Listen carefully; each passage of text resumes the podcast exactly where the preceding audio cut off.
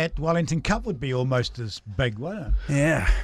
Des Coppins joins us. Sorry, don't disappear, Adam. You're part of it. You were going to be hosting your show from the Wellington Cup. Yep. I mean, Wellington Cup is one of the 4 or 5 major events for the city and has been for 100 years.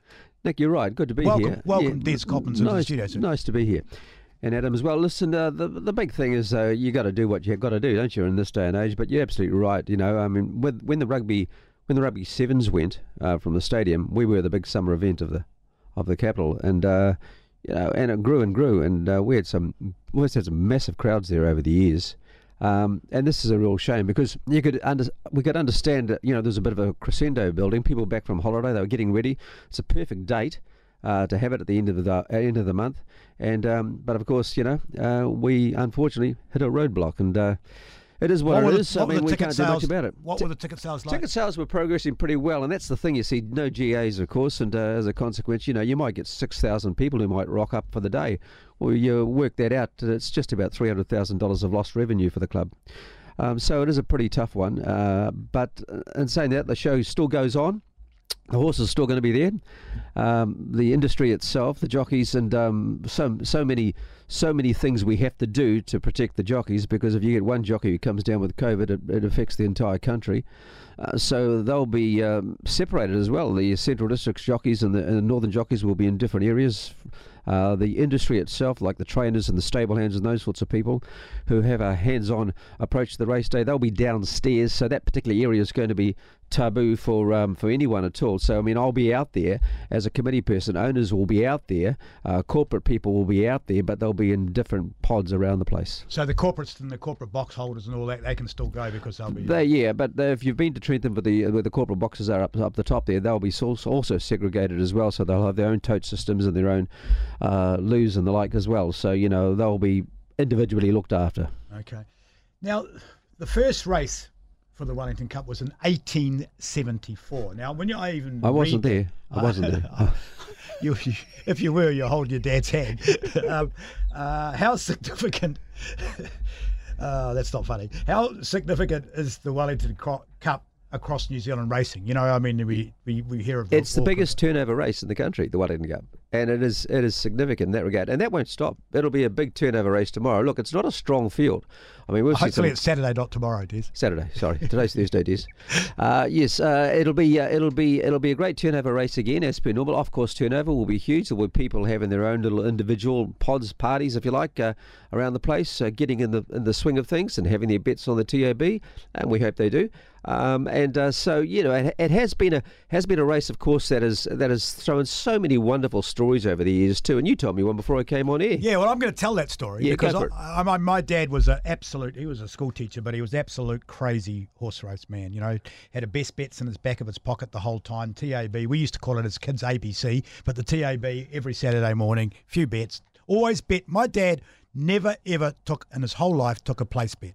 He said, you know, he had doubles and all that, but he always bet for a winner. He said, You don't want to bet to come second, do you? No. So he had $2 on a horse called Simon de Montfort when I was a kid, and I was with him at Wellington Cup. And, of course, it won. And you was telling me it was 1972. 1972. And that was my – I came down to I was working for News Media then as a 21-year-old, and I came down to Wellington. I was asked if I wanted to have a job at Wellington working for Truth, New Zealand Truth, and also for the Friday Flash, and having 3 days a week at one paper and 2 days a week at the other. So I came down in December of 1971.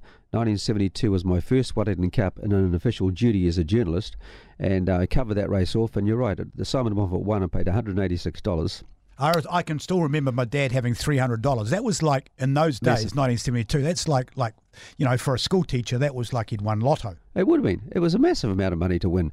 And, so that was the first cup, and of course there's been some great cups since, but that was my very first, and I've been lucky enough, touch wood, that I've seen the past 50 cups since then, so I haven't missed a cup in 50 years. Yeah, yeah. So I'm really... If you've just turned this, the radio on, or just hop back in your car, we're with Des Coppins, who's a kind of iconic legend of horse racing in Wellington. He's been involved in media, he's been involved in a lot of things, but he's an iconic Wellingtonian. Like we talked on the Melbourne Cup day, and you had been to 30 Melbourne Cups, you know. So it's really great to have you in the studio, to have a Wellington icon. iconic person on Cup Week. And normally Cup Week's such a great event. It's kind of massive. Depressing, isn't it? It is. It is a great week. You know, I mean, there's there are people that come from all over. I mean, people come from Australia to come to the Wellington Cup, and it is a race that that draws people in, and the party starts very early, and it continues probably till late at night too.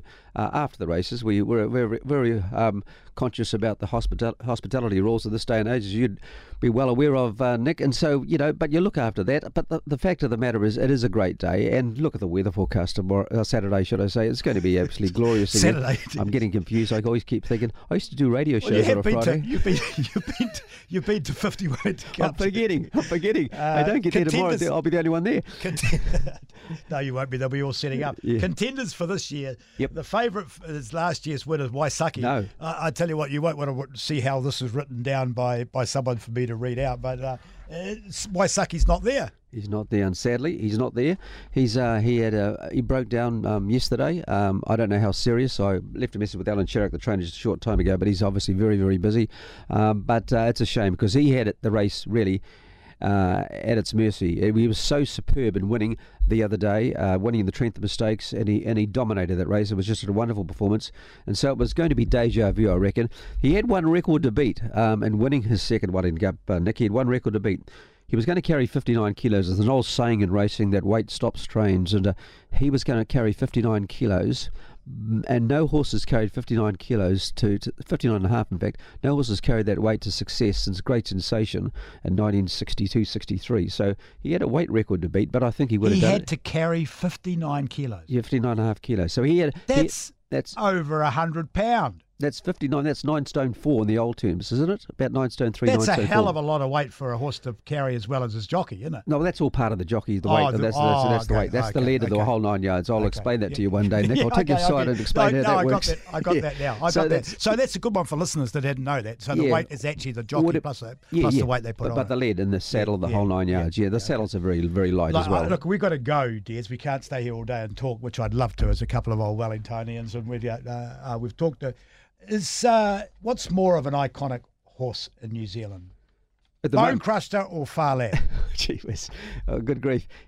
You could start with Phar Lap, you could move into Kindergarten, you could move into Bonecrusher, you could move into to Showgate, you could move into horses of the modern era. Melody Bell has got the most Group 1 records, and she achieved it last season on Harcourt's Thornton Mile Day when she equalled Sunline's record. There's another horse, Sunline. You can go on and on and on. Who's my favourite racehorse?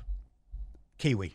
Well, he was a legend, and the whole story was a legend too, because the guy that trained the horse, Snowy Lupton, farmer who used to round up the sheep and the cattle with his horse, Kiwi, went over to the Melbourne Cup, came from last to first, couldn't possibly win where he was, but he did, and of course then he went on and ran a great sixth in the Japan Cup as well. I was there for the Japan Cup when he ran sixth. So, yeah, we've had some great memories of the Wellington Cup, Nick, that's for sure. And if you want to have a little bet tomorrow, I'd be looking at probably a couple of horses I like. I like a horse of Stephen Marsh's. I think he's going to hold the key to the Cup tomorrow. It's a very open race, but I think if you put $1 each way on horse... where is it? I've just got to find the race again. Nick, I'm just turning the page. I had the page there. Well, you got the wrong day.